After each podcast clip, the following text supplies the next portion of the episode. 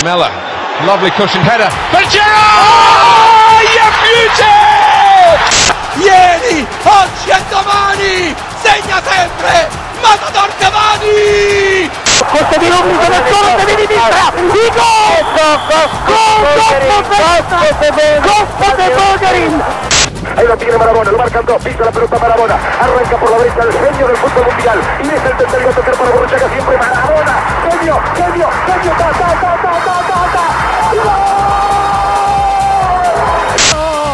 Alessio Romagnoli, gol! Alessio Romagnoli! Alessio! Il gol del capitano ancora! There's a chance for a woman! Oh, they've scored! I do not believe what I've just seen! Grosso!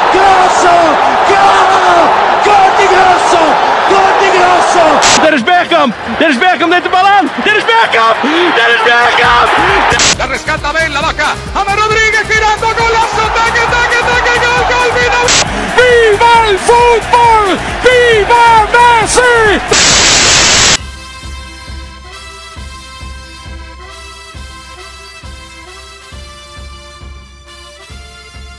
Здравейте, вие сте с 15-ти епизод на Топка, един български подкаст, в който с Любо си говорим за интересни събития от света на футбола и спорта и какво мислим за тях. Този епизод отново ще наблегна на случващото се в Шампионската лига, защото предстои нова вълна от интересни мачове през седмицата. Ще отскочим до Италия, където един поляк, който до лятото играеше в Краковия Краков, в момента печели сърцата на феновете на Милан с изключителния си завършващ удар. И отново в Италия ще си говорим за един изключително талантлив аржентинец, който се чувства недооценен и бойкотира отбора си в навечерието на мачите им от евротурнирите. Любо, здрасти, добър вечер! Добър вечер, добра да е, здрасти, как си ти? Супер съм аз. Епизод 15, да, ще казваш ли някоя легендарна 15-ка? Легендарна 15-ка, много ми е трудно с 15-ка, единствено се сетих за Видич. Питър Крауч, хич не го харесвам този човечец. Как го е? Едно време раздаваше ни лакти на Милан там в един осмина финал. Той Гатузо се биеше тогава. Треньора на един от треньорите там на... Помощниците, да. Да, помощника, където те са били заедно тогава в Рейнджърс, преди това са били. А кой 15-ти номер беше за националите 94? Знаеш колко търсих и не можах да намеря. За нас? Да. За българите 94-та, 15-ти номер. Не си могъл да намериш? Да. Как го е? Не знам. 15-ти номер... 16-ти знам кой е. Кой беше? Бончо Генчев ли е 16-ти? Не. Ще е един много специален. Кой е 16-ти? Другия епизод ще ти кажа. Добре. А 15-ти кой е тогава? Как мога да не си го намерил? Не го намерих сега. Дай да караме по същество тук. 15-ти да не е Ивайло... Ивайло Йорданов мисля, че беше с 13. Мога да не сме имали 15-ка. Мога да е било... Не, има.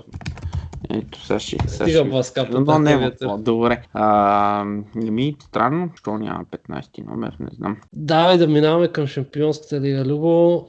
Минаха първите 4 осмина финали, първите матчове. Поред тебе, ПСЖ, за тези, които, ако има някой, който не знае как се завърши, ПСЖ биха като гости Юнайтед, Тотнъм биха Дортмунд 3-0 и според теб тия два отбора могат ли вече да се броят за четвърт финалист? Според мен е Дортмунд, да. Тотнъм по-скоро. Тотмур. Чай, че се обърках. Добре, почваме. Дортмунд, не. Значи Тотнъм, да. Защото Тотнъм, не знам, те Дортмунд бяха, особено второто по време, ги нямаше никакви. Тотнъм направиха супер матч. Натиграха ги тотално и 3-0 трябва вече много неща да се случат в този втори матч, за да продължат Дортмунд. Не знам този Марко Ройс наказан ли беше, контузен ли беше, нямам представа, нямаше го в групата.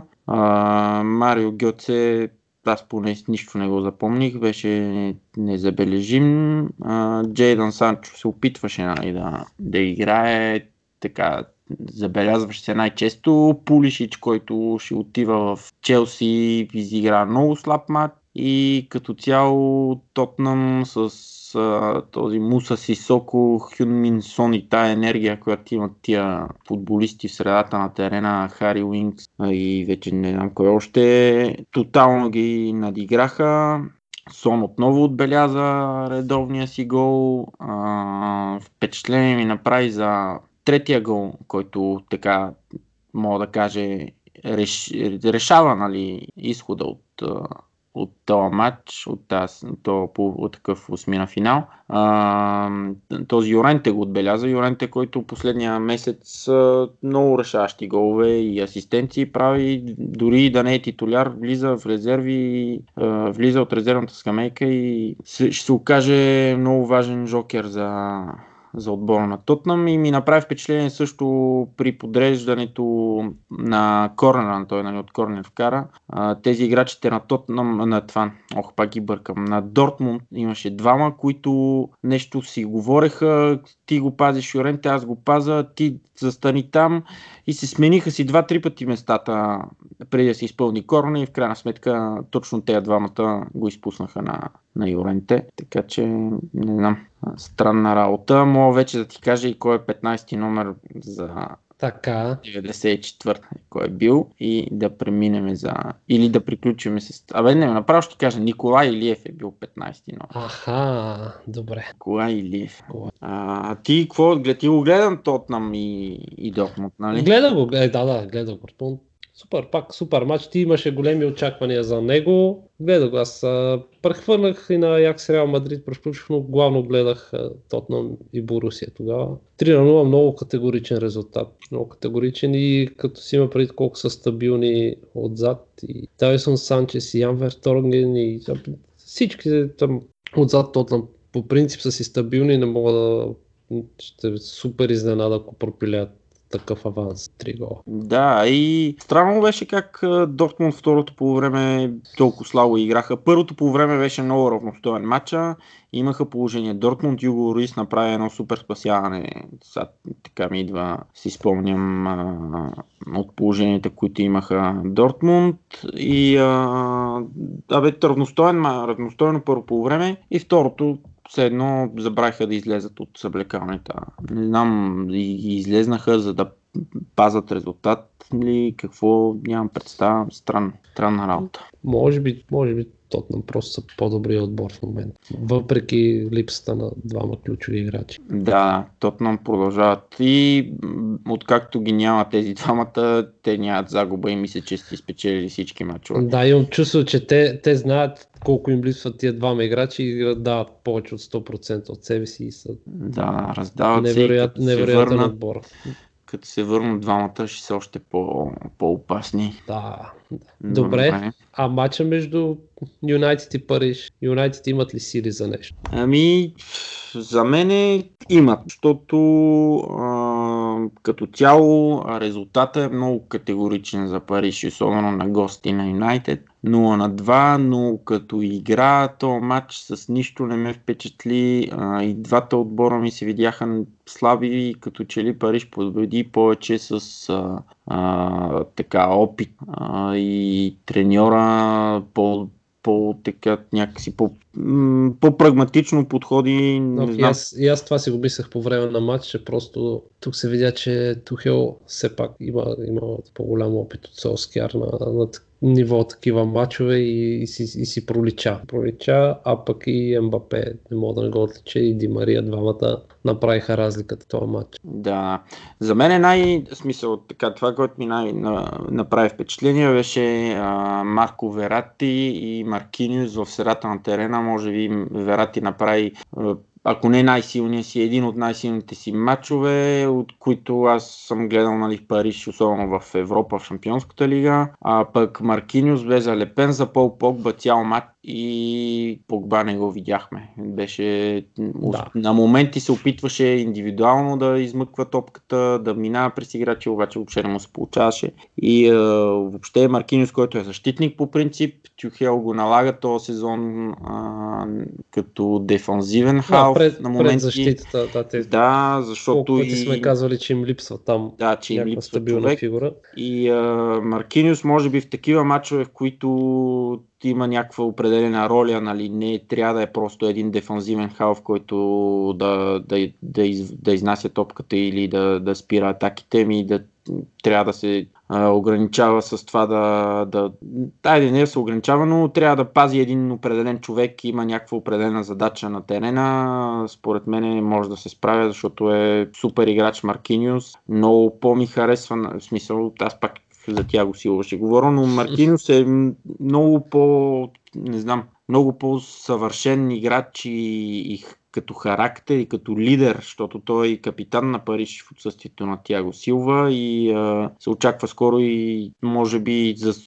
в Бразилия се говори, че заслужава той да е капитан на бразилския национален отбор, нали, вместо той Неймар е там, но няма значение да е там. Маркиньос може главна роля да играе в топ Париж, отбора на Париж, ако те продължат така, успеят да минат, нали, Манчестър Юнайтед и за четвъртфиналите вече, ако продължат с същата тактика да играят, ще е интересно, но не знам ти какво си мислиш, Юнайтед могат ли на гости? Аз си мисля, че всичко е възможно. То един гол, ако влезе, аз съм сигурен съм, че Юнайтед ще излезат тук в този мач, вече те няма какво да губят, ще излезат без страх, ще имат достатъчно самочувствие, все пак са Юнайтед и отново този мач ми е много интересен да го гледам, но Париж, ако отпаднат при 0-2 от Юнайтед първия мач, това ще има според мен по-голям провал от този крах срещу Барселона и може да се откажат от този турнир. Да се откажат тотално от футбола. И за Юнайтед този, нали, Марсиал се контузи в началото, Алекси Санчес слезе и беше много слаб. Много слаб цял матч.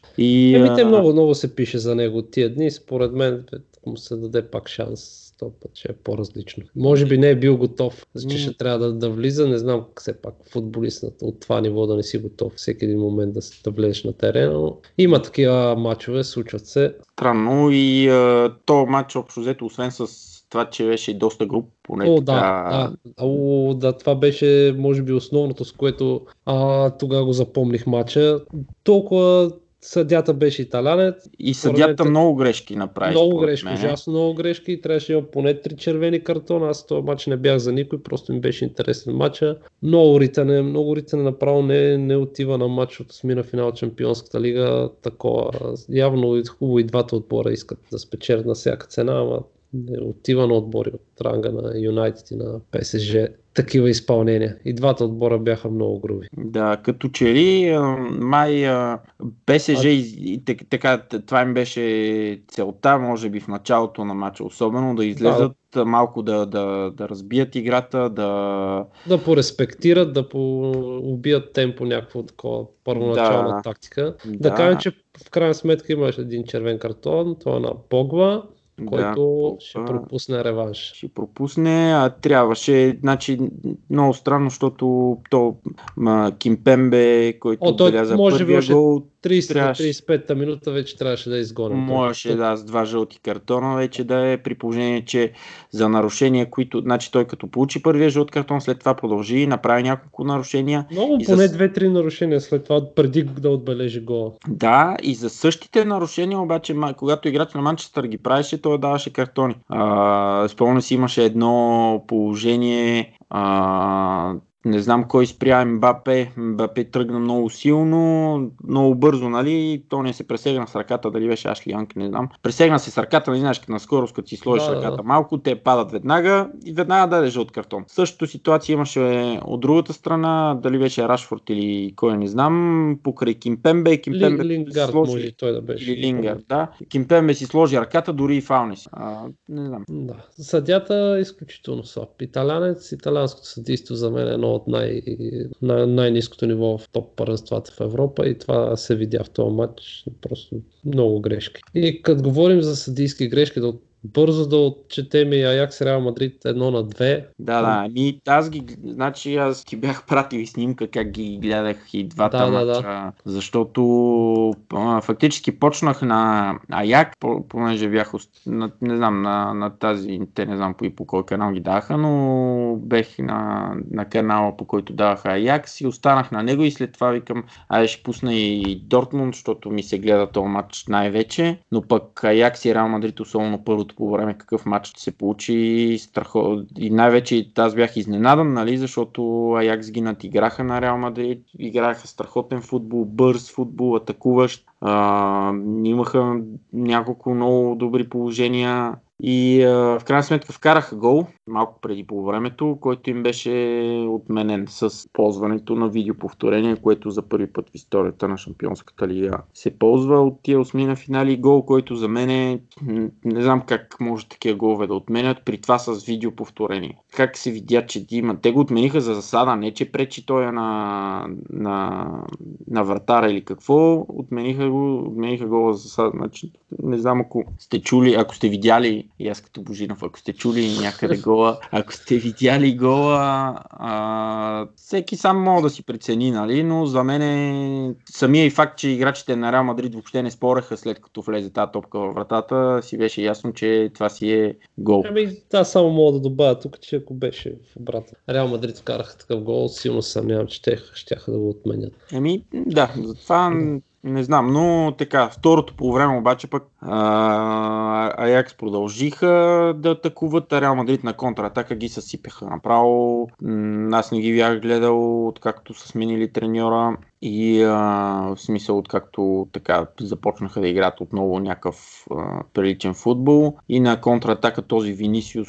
Винисиус, да, аз няколко мача на Реал Мадрид засекох и от испанското, просто това момче има страшно бъдеще и в Реал Мадрид вече се вписва при титулярите. За Винисиус Жуниор няколкото мача, които гледах, си мисля, че има супер бъдеще в Реал и там много са оцели. Те не даваха малко пари за него, но пък ще се отплати със сигурност, ако продължава по този начин. Да, много така реалистичен футбол второто по време от тях. Вкараха си положенията.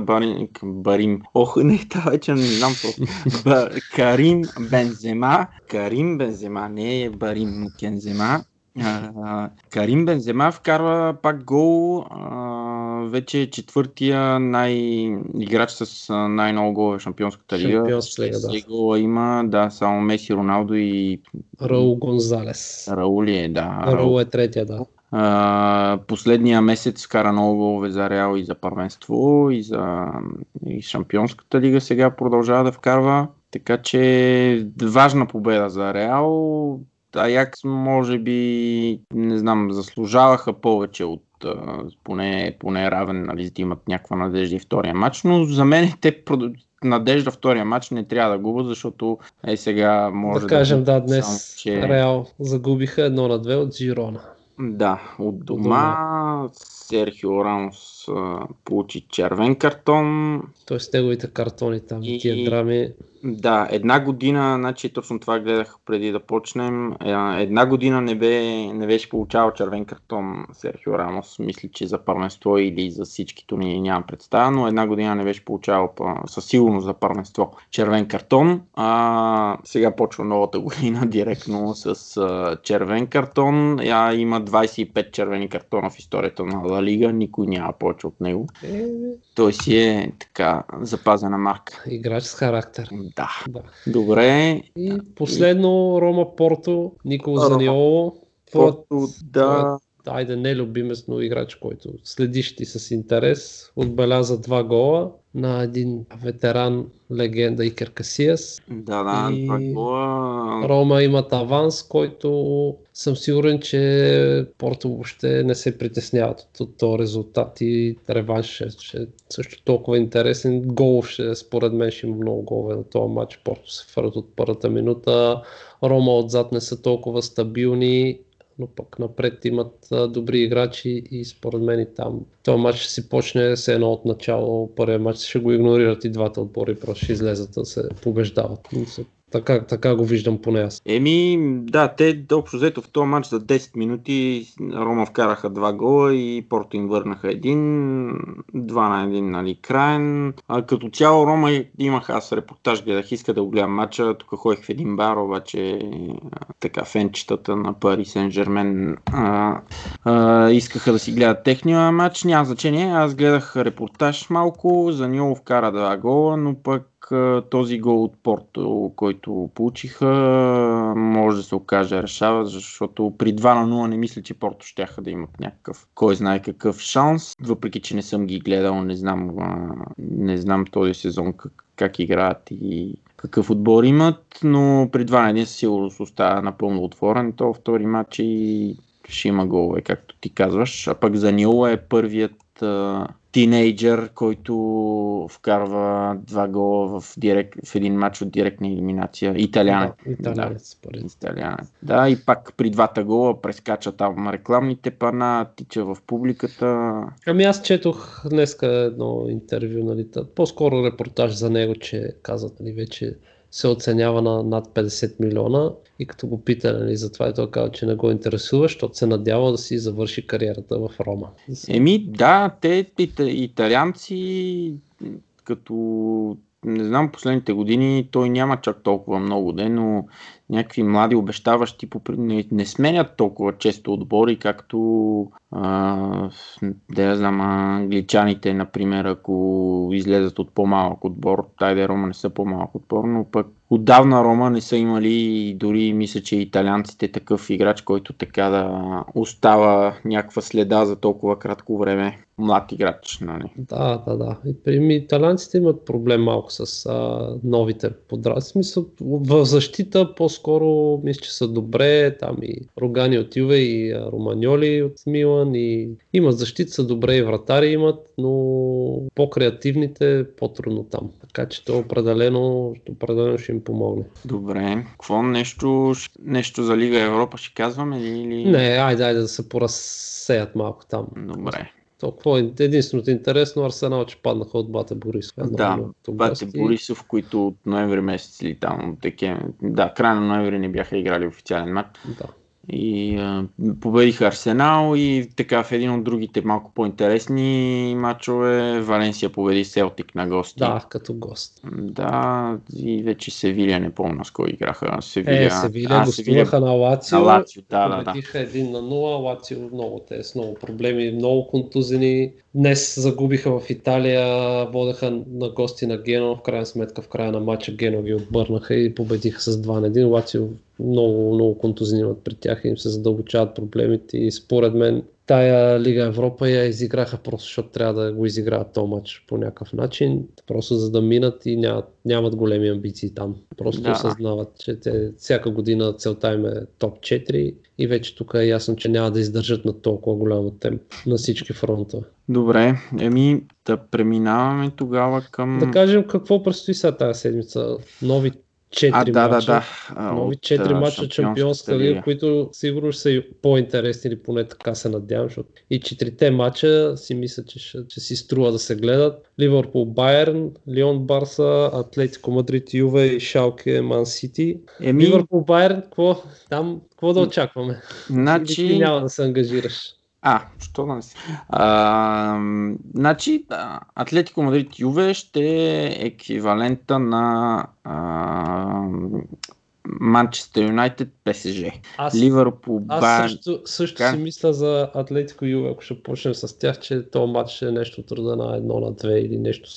Усещам, че там Юве ще го вземат този матч. Просто защото мисля, че в момента не ги броят чак за такива фаворити, предвид контузии и по-слаба форма в защита напоследък и си мисля, че точно в този матч и Роналдо така ще се покаже срещу Атлетико и ще се надъхат, все пак те затова играят този сезон и си мисля, че там този матч може и двойка да излезе. Да, той Роналдо обича да им вкарва на Атлетико и в Реал ми вкарваше много. Последния път мисля, че им вкара хетрик там, като играха за Шампионската лига миналата или по-миналата година, не помня вече. За Ливърпул Байерн, Ливърпул вече от 10 дни не са играли. Те са си починали. Нямаха матч, бяха на подготовка. Между другото, Байерн бяха пуснали много яка снимка преди матча. Да, видях. Не знам дали я видя там. Видях пешеходна пътека на терена. На Битълс се бяха направили. Получило им се беше сега. Закачливи такива. Това е смисъл готино е такива неща. Да, всичко е в рамките мрежи. Не е някакво заядливо, така че... Те не знам Байерн какво направиха този уикенд в първенството. Сега ще биха в петък, в петък. Тема играха още в петък, На гости биха Аугсбург. Допуснаха 2 гола, между другото. 2-3, да. Аз очаквам Ливърпул да победят. В смисъл няма логично е за мен, ако Ливърпул победат, но няма според мен да е решен тук и то полуфинал само от един матч. Може и да допуснат гол Ливърпул 2-1, 3-2, 3-1, 1-0, нещо е такова. Но... аз да ти кажа, очаквам резултатен матч тук, като по-скоро и двата отбора да вкарат, но очаквам резултатен матч и победа за Ливърпул. Като си има преди, че Върджил Ван Дайк няма да играе. Това ще е за първи път този сезон в такъв важен матч, изключваме матчовете за купа, които Ливърпул бяха пуснали малко по-резервен състав. Върджил Ван Дайк е наказан за този матч. Ловрен е контузен и може би няма да е готов, така че в централната двойка защитници ще е малко експериментална. Ще видим кой ще е. Фабиньо има тип, може би, не знам, но... Фабиньо и Джеймс Милнър според мен се заспиват. Той Джеймс Милнър навсякъде мога да играе. Очаквам този матч, Ливърпул да го вземат, но да има пак интрига и за втория матч, и то да си остане 50/50 и за втория матч, защото Ливърпул и Байерн и уикенда имат много важен матч, така че ще видим играят с Манчестър Юнайтед този уикенд. Добре. Лион и Барса, ще успееш ли да идеш ти на този матч? Не. Няма и да се опитвам, защото по същото време играят Ливърпул и Байерн, така че ще гледам Ливърпул, Лион и Барса. Тук очаквам много супер матч. 2-2. Очаквам победа на Лион с 3-1, 4-2, 3-2, нещо е такова. Лион ако вкарат 4 гола на Барса направо. Като нищо. Аз мисля, че Барса няма загубят тук. Като нищо. Смисъл сега, тук ще зависи от Барса, но Лион са способни, вече са го показвали срещу големите, да видим дали Барса няма да се окаже вече малко по-голям за тях. Барса от това, което съм гледал, най-вече резултатите, както им следа, допускат голове, допускат голове и колебливи на моменти, и точки, и смисъл и от отбори, които не трябва да губят точки за първенството, така че очаквам победа на Лион с голове и от двата отбора. Интересно, мисля, че Барса няма загубят. Добре, и айде набързо Шалке Сити. Шалке Сити, ми очаквам разгромна победа на Шалке. Сити са абсолютния фаворит тук. Ако Сити не победат в този матч, да си решат тотално изхода от този осмина финал, просто трябва да се отказват от Париж. Париж Сен-Жермен. Въпреки че те и равен и някаква минимална загуба, пак ще си останат фаворити, но за тях това е основната цел и ще видим дали не приемат малко повече тази борба за титлата, която се оформи срещу Ливърпул, от която и пресата я направи някаква страхотна битка за титлата, как Ливърпул вече трябваше да се спечели един вид титлата, как Сити се върнаха тук преди един месец, тук последния месец. Според мен Гвардиола не се впечатлява много от тия работи. Той е малко особен тип, който е така обседен и да върши всичко перфектно. Това е едно на ръка, но не мисля, че от пресата точно ще вземе се влияе от амбиции. Но не знам дали няма защото сега пак играха, и имаха мачи за купата. Вярно, те имат такъв състав, може да си позволят да си пускат изцяло 11 различни всеки матч, но си мисля, че тази борба за титлата, едно от двете ще им изиграе някаква шега в някакъв момент, че ще се концентрират малко повече към един от двата. Аз не знам, шампионската лига на четвърт финал ако продължат, нали, се паднат с някой, не значи автоматично, че са фаворит, че продължат, защото има много отбори, с които могат да се захапат и да отпаднат в крайна сметка, така че не си мисля, че Сити са някакъв топ фаворит, нали, че в крайна сметка не го ли спечелят толкова, не ще е страшна изненада, но точно в този матч срещу Шалке всичко друго, освен победа, ще е изненада за мен. Да, защото Шалки са 14-ти, т.е. на две места от първия изпадащ. Да, в Германия в момента. В Германия, да, и така, ще следиме, но пък аз мога да ги посъветвам само Сити да се концентрират към Шампионската лига изцяло. Ще стискаш ли палци за тях? Ще стискам палци за тях. Добре, ще ти го напомня някой път. Добре, да минем към Италия. Добре, само за Сити, като говорихме с нощи, като гледах матча, за който сега ще си говорим, Аталанта и Милан. Преди това на екрана вървеше матча на Сити, гостуването им на Нюпорт. На Нюпорт, картофената нива там. И Фил Фолдън ми направи страшно впечатление. Списай сега срещу Нюпорт, но на този терен опитваше се да вкара два гола, му видях. И със самочувствие той си е от техните юноши, ще го следя него със сигурност да видим, ще получава ли повече шанс и докъде може да се развие. Да, ми супер играч е той остана, те ги махнаха повечето. Джейдън Санчо, този другия, който отиде в Шалке, и Фил Фолдън си остана, подписа и нов договор някъде тук по време на сезона. И определено Гвардиола и го харесва и според мен другия сезон ще се разчита все повече и повече на него на местото на Давид Сила. Давид Сила, нали? Аз си го мислех с нощи, като го гледах, че може би общо взето ще го лека по лека ще го правят заместник на Давид Сила. Да, така ми се струва. Супер играч определено и ще го следиме. Да. Добре, да скачаме към Бутуша. Бутуша. Северната част на Бутуша. В Ломбардия ли? В Ломбардия ще сме, да. Добре, по-конкретно Бергамо.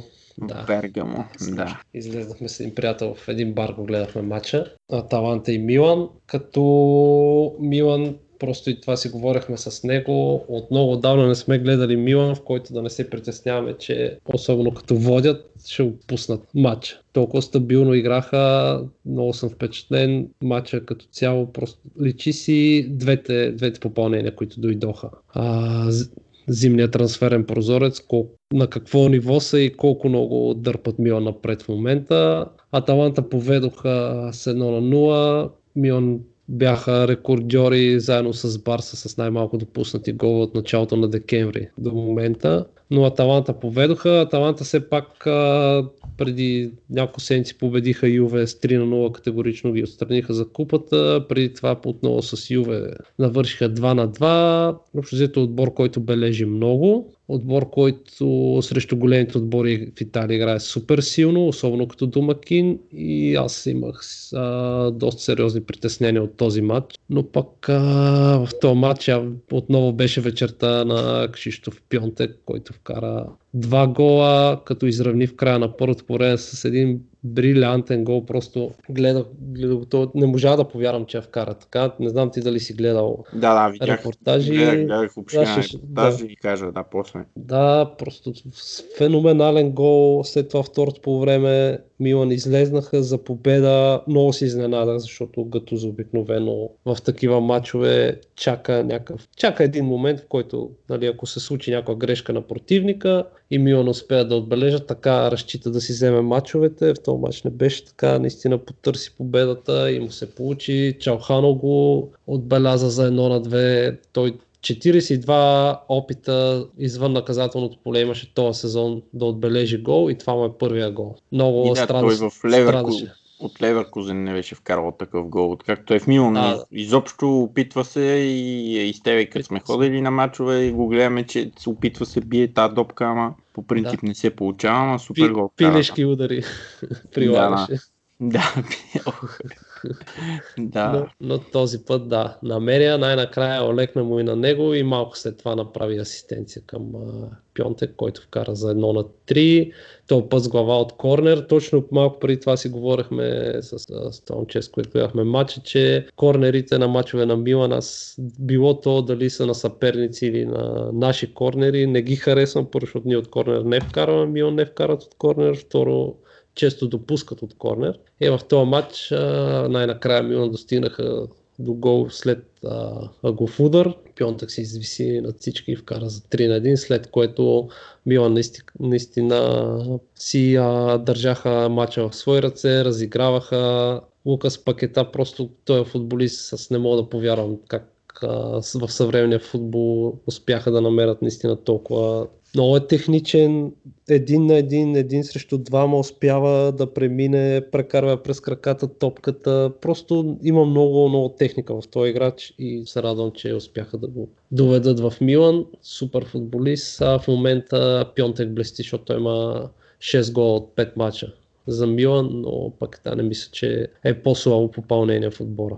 О, да, аз даже според мен той е по-ключовия играч, в смисъл на Пьонтек си вкарва головете, на Котроне вече не му се дава шанс, не може,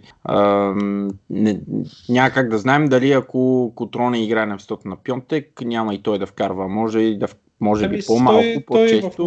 В мача с нощи Пьонтек го смениха в 67-та минута. Мисля, че беше така, че Котрон имаше над 20 минути, в които между другото много се опитваше момчето, много тичаше, но вече Милан по-скоро пазаха резултата, отколкото да търсха гола. Но... На мене ми направи впечатление, поне от репортажа, не знам дали е така е... Така било и наистина.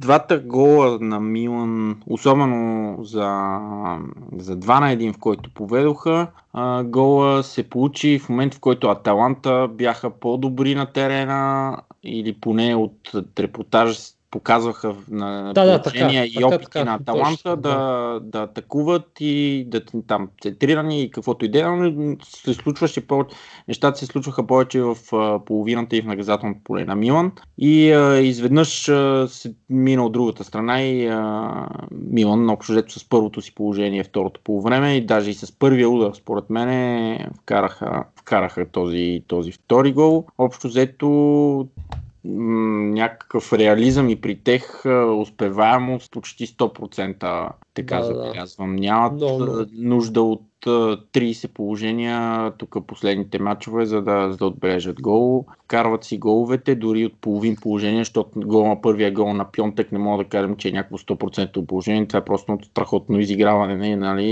И самочувствие и вече, че си след като толкова много голове вкарваш и ти върви, опитваш всякакви удари и той страхотен начиня вкара тая, така че много, много добре и се защитават и добре, не допускат кой знае какви положения. Те под защита вече последните 2 месеца доста тегнаха нещата. И... Да, Донарума мисля, че сбърка за първия гол. Не, аз сбърка. Не знам, аз четох примерно, че Донарума бил най-слаб в матча. Донарума, не знам, нямаше и добра видимост, той в супер форма и този гол не бих го предписал на негова грешка. Пак успя да я отбие, не можа да я хване хубаво, но не мога да го винил. На мен ми се видя, че тя си беше в него и той в смисъл изпусна я и отиде след това в градата.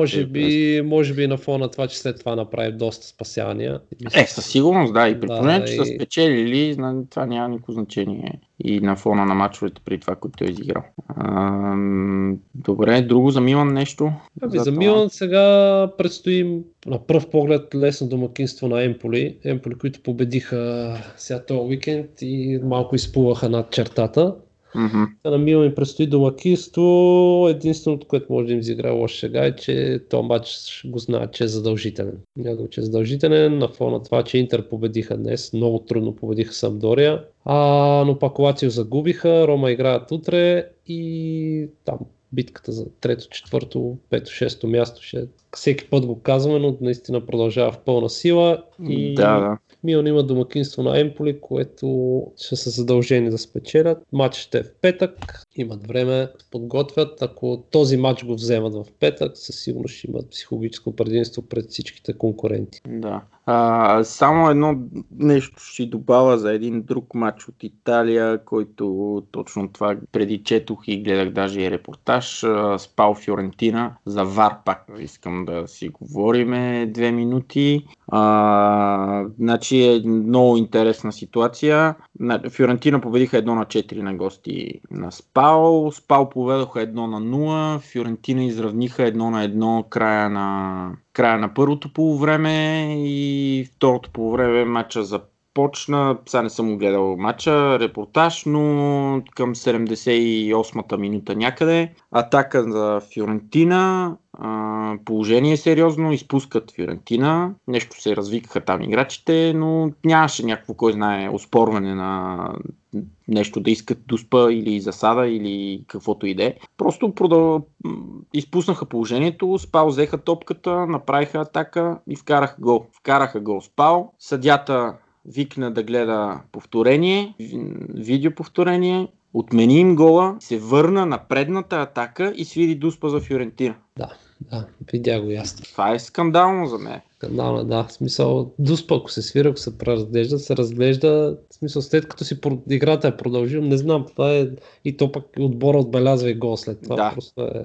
и те повеждат, в смисъл, Спал повеждат с 2-1 в 80-та, там 79-та минута. Да, а всъщност след това, реално погледнато, губят с 1-2. Да, губят с 1-2, защото Фиорентина си вкарат дуспата и накрая вече последните минути вкарат още 2 гола Фиорентина, но от 2-1 резултата отива на 1-2 с едно решение на видеото, което не знам, това за мен е, и съм сигурен, че в другите първенства, във Франция, например, и в Шампионската лига няма да се ползва по такъв начин това видеоповторение. Не може ти от едната врата след това да върнеш положението чак на другата врата и да свириш и дуспа и да отмениш и гола и така.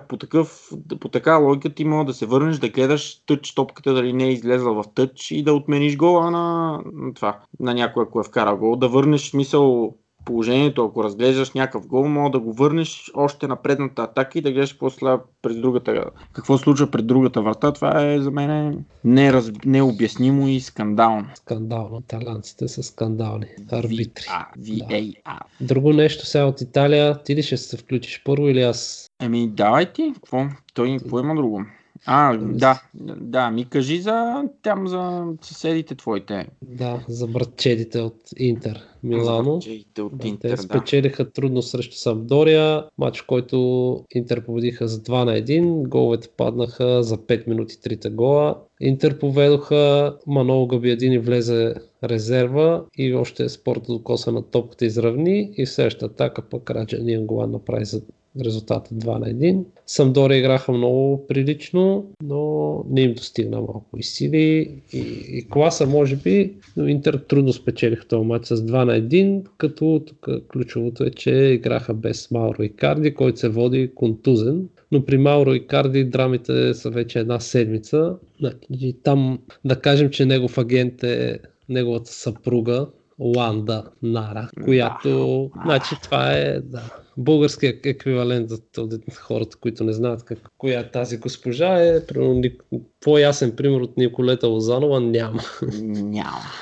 Да, трудно. Значи, тази мацка, която преди това беше съпруга на Макси Лопес и в момента Икарди гледа неговите деца, там е пълна... аржентинска сапунка, тип тук Валери и Никито Михайлов. Но да, тя му е агент и в момента в едно предаване в Италия беше говорила как Интер не оценявали Мауро, как не искали да му подновят договора и че той не бил щастлив, не се чувствал оценен от отбора. Съответно Интер и Спалети беше взел решение да му отнеме капитанската лента и да даде на Ханданович. Икарди се беше разсърдил и отказа да пътува с отбора когато четвъртък гостуваха на Рапид Виена и Кардина отиде с отбора. След това вече се стигнало там, че уж бил контузен, качваше някакви снимки по социалните мрежи, как му преглеждат глезенът и в момента днес беше на Сан Сиро с жена си да гледа мача. С агента си. Да. Там парите не излизат от семейството. Всичко е една истинската любов. 30%. Да. Говорих си аз с един фен на Интер там в един от форумите на Милан, той се включва и си говорих с него всъщност според него какъв е проблема, дали става въпрос за пари или иска да се маха и той е на мнение, че става въпрос просто, че иска много по-висока заплата. Да, ми те само предлагали някакъв договор, той и предлагах би се чуди и не иска да подписе, ми не знам вече такива пари. Малко пари са. Не е искал да подпише и те, за да го по някакъв начин накажат или не знам, решават да му вземат капитанската лента. Ами то според мен по-скоро капитанска лента му взеха заради изказванията на агента му. На агента му, да. Смисъл това, че не иска. И други има много са примерите за футболисти, които примерно първите условия, които им предложат, не ги устройват. След това има преговаряне. Меси колко време го чакаха Барселона да преподпише, примерно. Пък не са му взели капитанската лента или да го изгонят от отбора. Въпросът е как се държиш, дали се държиш като капитан или не. И аз си мисля, че с тия си действия, не знам феновете на Интер вече как биха му простили. Той преди това там в някаква... И той има книга, автобиография. По неговия начин. Той по неговия начин беше писал там, че ще им праща на феновете на Интер някакви такива главорези. Нещо се беше захапал с тях и това прави впечатление, че той като вкара гол на Сан Сиро, никога не тича към агитката. Мисъл, винаги бяга някъде настрани да празнува. Да. Или си сваля фанелката и я показва на другите фенове. Да. И така. Там има драма в Интер с капитанът им. Днес успяха да победят без него. В четвъртък също. Може пък да е Лаутаро Мартинес. Мисля, че беше. Да. Той последните матчове са много силни, като нищо Интер просто могат да изкарат или много хубави пари, ако го продадат. И Карди, да, със сигурност и според мен няма начин да не се случи това, било то в Юве или някъде на друго место. Аз по-скоро в Реал си го представям. Да, може и в Реал, може и там. Добре.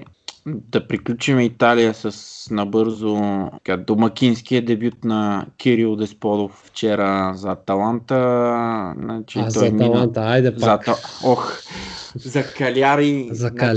За Аталанта исках да кажа, защото миналата седмица, че игра с Милан, а Милан играх тази седмица с Аталанта и вече всичко се обърка. Но това е, защото мисля по-бързо, отколкото говоря. Той дебютира миналата седмица беше, нали? Влезе там 10 минути. Влезе срещу Милан, пипна един път топката. Срещу Милан, да, точно един път мисля, че я пипна. Боряха, следях да видя как ще се представи. Да, нямаше кой знае какви възможности. Откакто е там, всеки матч е резерва, включително и вчера беше резерва, но пък вчера доста рано го пуснаха да играе в 55-та минута. Значи Каляри губеха 0-1 от Парма на полувремето. Твой човек Юрай Куцка беше вкарал за Парма и пуснаха Десподов в 55-та минута и фактически Каляри обърнаха матча с 2 гола на той май капитан този Паволети. Паволети, да. 2 негови гола. Десподов не беше директно замесен, нали, в 2-та гола, но с много желание, много така тичане, борбеност, искане на топката, опитване да надиграва играчи, да се бори и това четох в социалните мрежи на Каляри. Феновете са много доволни от неговия дебют и настояват следващия матч да е титуляр, което според мен в някакъв момент ще се... Той е сърцат играч, според мен осъзнава, че като е попаднал в серия, това е голям шанс за него. Да, и Каляри... важна победа за Каляри. Да, Каляри, и те се дигат, отдръпват се от чертата на изпадащите. Там Киево са пътници, според мен е Фрозиноне, може би Болония. Болония сега ще имат тежко гостуване на Рома утре. Но да, Канарис е изключително важна победа. Те след три поредни загуби, които инкасираха, сега с победа ще вземат въздух и като нищо може да видим да сподов титуляр в следващия матч. Ще ги следим. Който е гостуване на Киево. На Киево, ами да, това ще е може би добре. Добра така. А също два мача на Калер, на... Не са на Киев. Ру съм цъкнал аз. Не са на Киев. Имат гостуване на Самдория, дома с Интер. Гостуват на Самдория, да. В неделя на обяд. Еми ето, дома с Интер да се доказва там и до година, като продадат Екарди да... Да го взимат него. Чудо. Добре. Айде да приключваме бутушите. Да приключваме и толкова друго. Нещо ще споменаваме ли друго? Няма какво друго. Може да приключваме на цяла епизода. Чакаме ли сега мачовете, Шампионската лига. Да. Споделяме мнение в социалната мрежа. Да, и... Топкаст БГ по Twitter и Facebook и дори Spotify и така нататък. Може да ни слушате и да ни гледате, ако сте слушатели или да ни слушате, читатели. Ако сте зрители. И така. Добре. Благодарим на всички, които ни слушаха. Поздрави и до скоро. Чао!